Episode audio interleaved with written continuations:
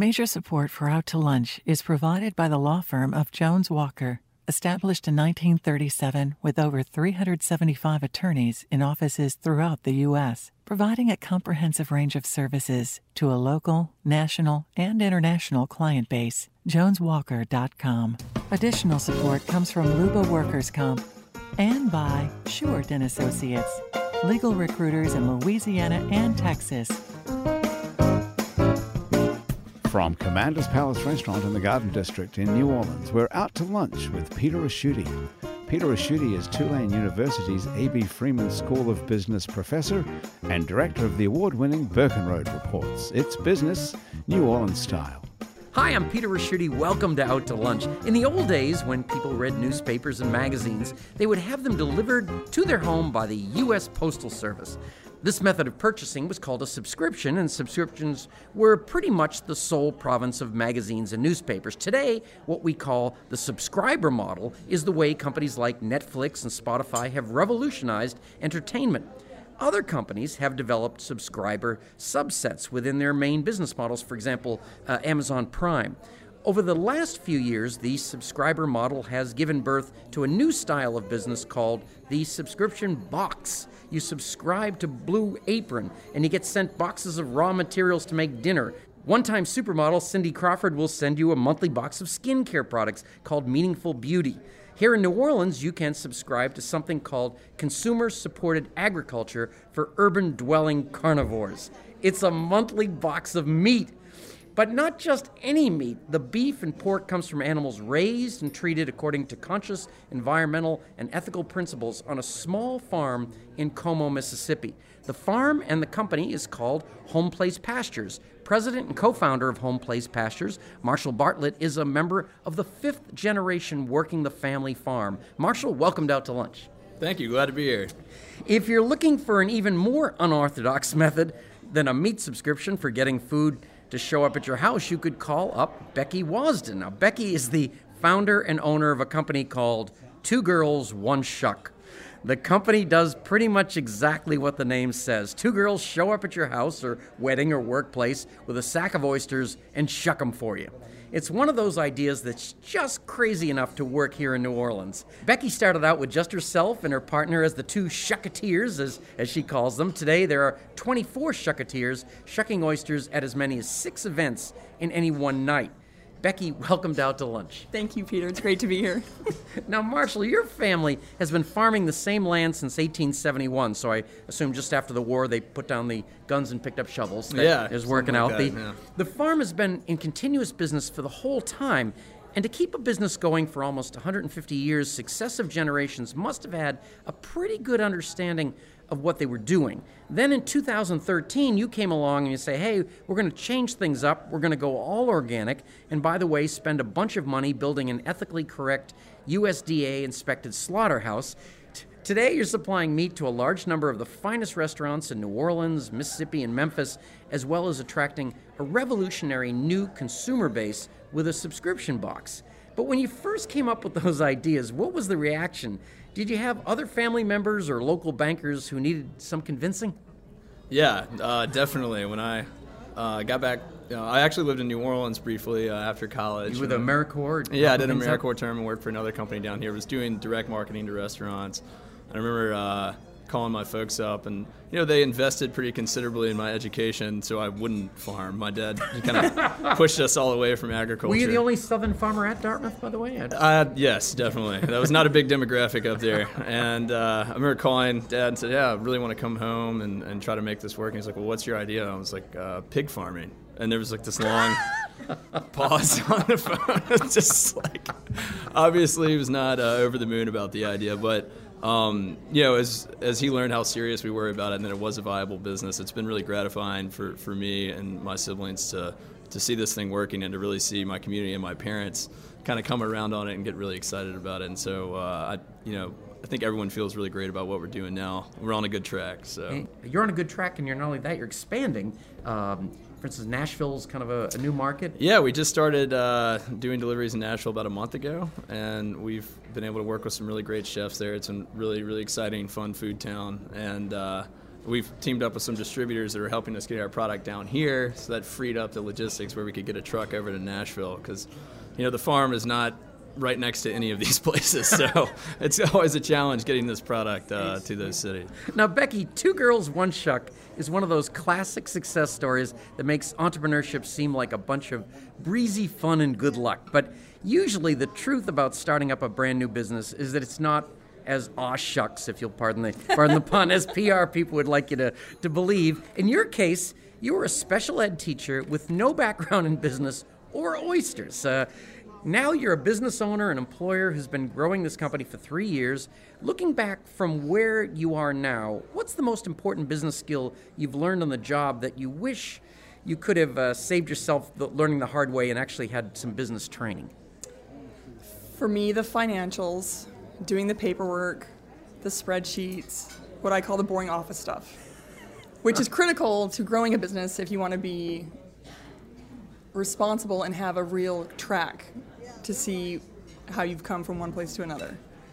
That for me has been the most, most challenging part, but I feel very supported by fellow business owners and friends. I've had opportunities to do some mentoring business classes that's helped quite a bit. Oh, that is great. Yeah. And it's you're, you've got 24 folks over there? Uh, oh, for my staff? Yeah. We have 24 lovely lady shuckers that are on call for any given event. Um, me and my, I call her my oyster wrangler. I have one full time assistant. Her name's Kelly. Her and I are doing the daily grind six to seven days a week, meaning we could start the day at 8 a.m. and end at midnight. And within that one day, it could be picking up oysters, going to our catering kitchen, fielding emails, fielding phone calls, doing bookings, uh, sending invoices, going to site visits. It's Tell me you're also not out there getting the oysters out of the sea, right?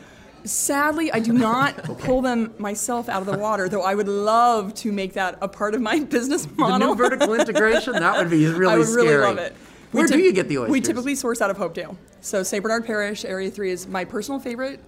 The oysters just have a beautiful brackish flavor. Um, they're very salty this time of year. When I was growing up, it was that you, you had that. The, I guess it's now a myth about the The R month Yeah, the R month. Yeah. How, how does that work, and what do we get wrong on that? For Louisiana Gulf oysters, you can safely eat them 12 months out of the year. We have refrigeration. We can move the oysters from the dredging boats straight to refrigeration within minutes. A lot of the boats have refrigeration on them. My personal biological statement is they just don't want to be eaten in the summer. The water's warm, the temperature's warm. The oysters don't The oysters are lazy. Oh, the oysters is- are lazy in the summer. angle. They don't plump up. They don't have a nice creamy body.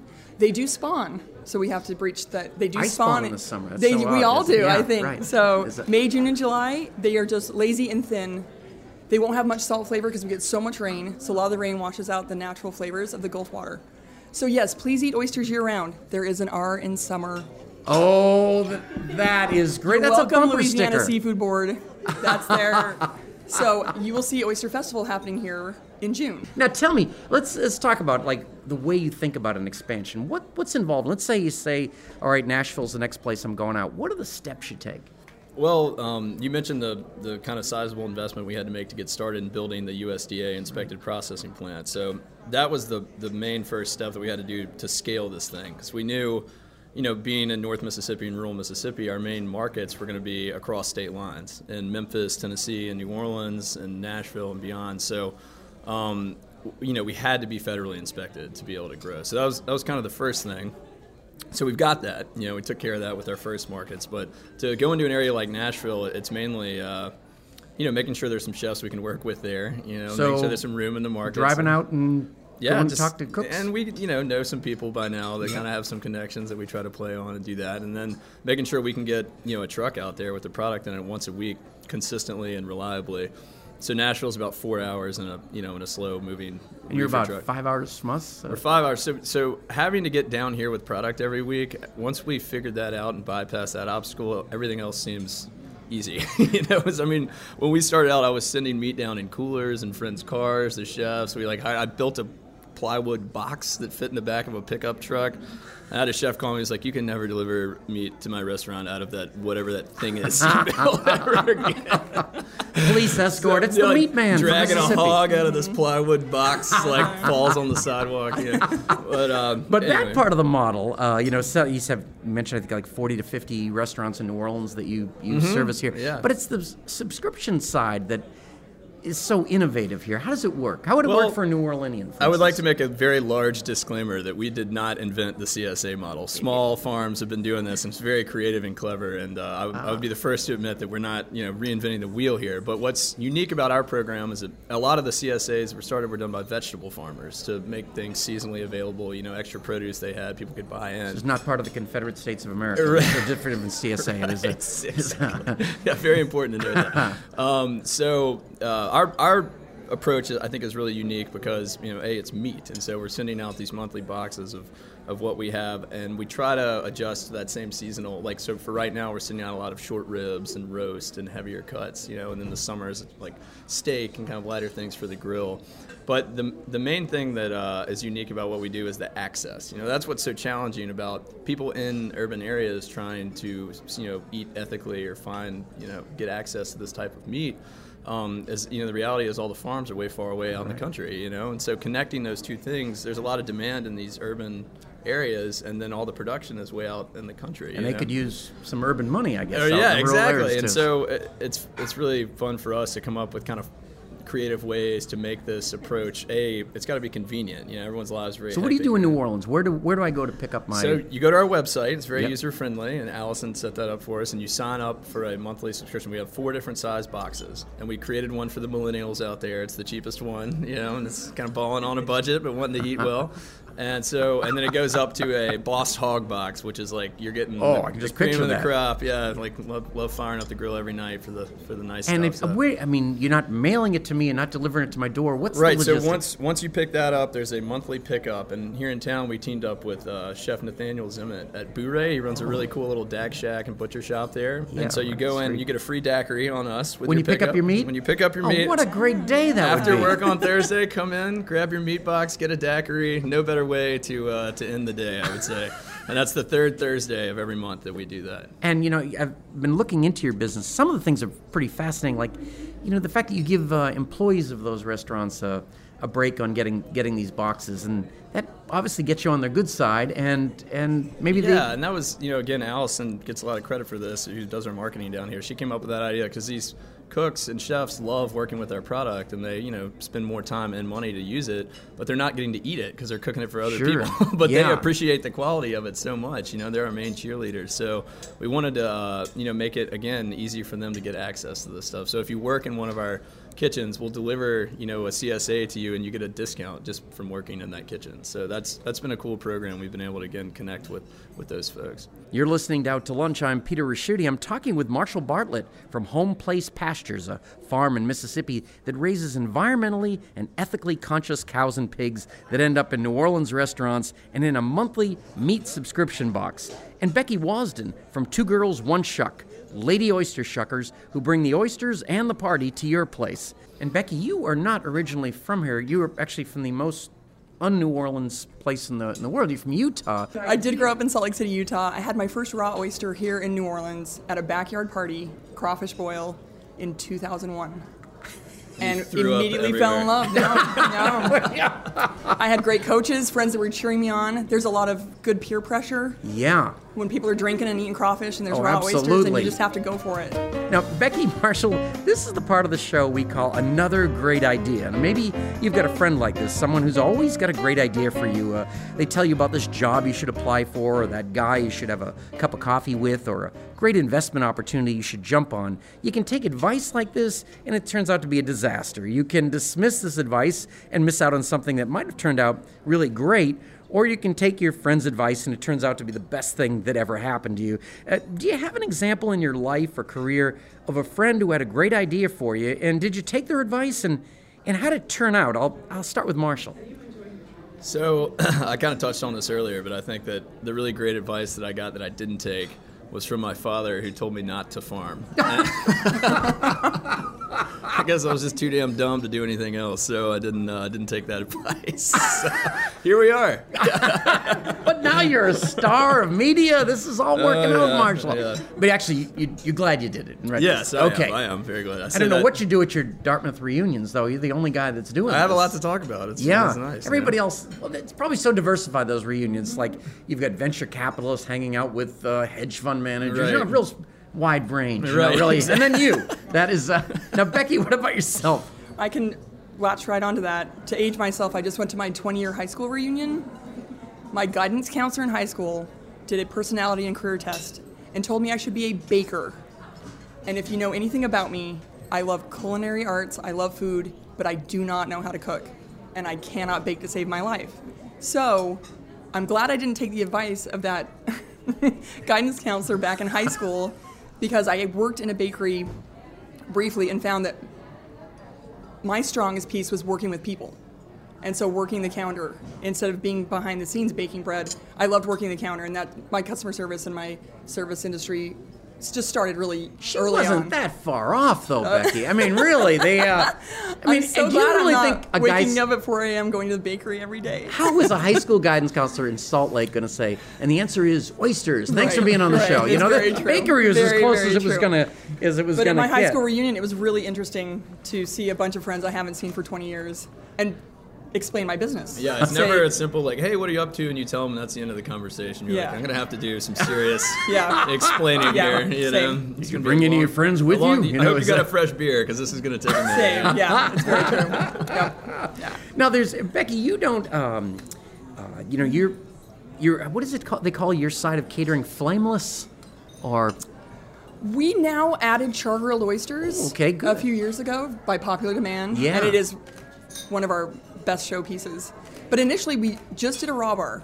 I'm quite the purist, and I love a natural oyster, naked with nothing on it.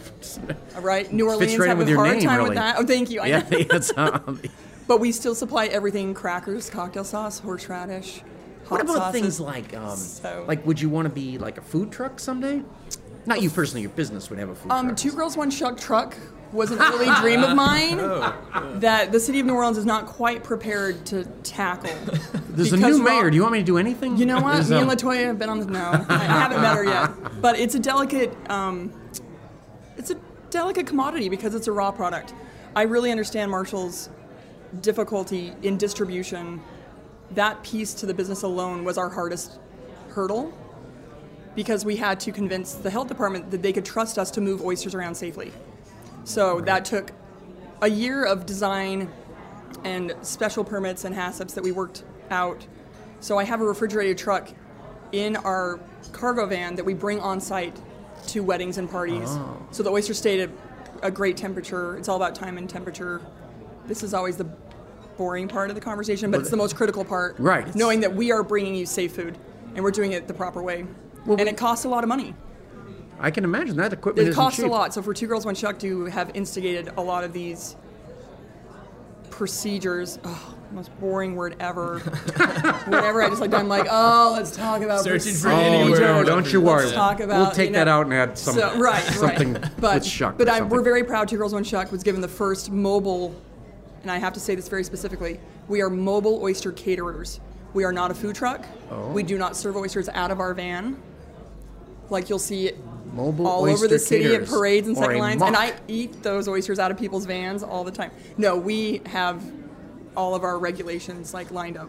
Well, we talked to Marshall it about what, he, yeah. what expansion would look like for him. How he picks on a new city and such. What Right, about right. yourself? We have extreme interest. We're getting phone calls and emails from Baton Rouge, Mandeville, Covington, Slidell, Alabama, Mississippi, Florida. It's just naturally. Now, what would that look like in your case? I, that's our next growth stage will be expansion And but outside of Orleans Parish. what would be the lo- logistics there, though? My I mean, most challenging piece at this moment is I would love to become a federally permitted oyster distributor, meaning I could take oysters from a warehouse in New Orleans or Hopedale and be allowed to transfer them Across to different. lines. Uh, Yeah. It's really a, because we're so close to Mississippi and we're so close to Alabama. Sometimes there are do you think maybe people you that guys? hire us, and I'm like, I'm. What about you guys share a truck? That would be good. Sometimes you must be going to the same spot sometime when Oh, you it would expand. be amazing. I know That'd be this is the biggest heartache. I know a lot of oyster farmers in Florida and Alabama, Mississippi and Texas, and Louisiana, even southern Louisiana, who have their biggest challenge now is moving the oysters to cities, to urban cities where people want to pay for and eat these incredible entities. But it's expensive. If you guys do something Yeah. together, we get I'm- like a finder's fee or I'm something. telling you, I know, I know. There are some like Uh-huh. regs on seafood Yep. and meat and trucks, and Yep. so we'd have to look. Yeah, into we that, can't cross- But it's not. It's not an undoable. You'll see thing. trucks that have fish written on the back Why do they have that on the back? because you shouldn't be mixing meat and seafood together. and especially So chicken- vegetables and Uh-huh. seafood. That's Yeah. I always laugh at that because it seems Uh-huh. like the only things you ever see are like nuclear waste and fish on the back of a truck. What it, it's It's speci- that truck is specifically supposed to only be carrying Yeah, shell- and fish or shellfish. It's a great opportunity, you know, for us to work with a vegetable farmer because it's you know local Yeah. and someone. But we've always kind of run into that obstacle that you have a risk of cross contamination. So Mm-hmm. I am so much smarter than I was a half an hour ago. One of the many interesting aspects of business is the creative side of it, coming up with the ideas. Inspiration is defined as taking two previously unrelated things and, and putting them together, like, for example, women and oyster shucking, or organic family farm raised meat and a subscription business model. Becky and Marshall, it has been great to hear about your inspired ideas and how you're transforming them into real world successes. Uh, we wish you continued success and look forward to keeping up with you. Thank you both for taking the time to join me today and out to lunch. Thank yeah, you, Peter. thank you, Peter. been Enjoyed great. it. See you. My guests and out to lunch today have been Marshall Bartlett, president and co founder of Home Place Pastures, and Becky Wasden, owner and queen shucketeer at Two Girls One Shuck. You can find out more about Marshall's meat and Becky's oysters by following the links on our website, itsneworleans.com. The producer of our show is Grant Morris, our technical producer is Eric Merle, and our researcher is Maggie Mendel.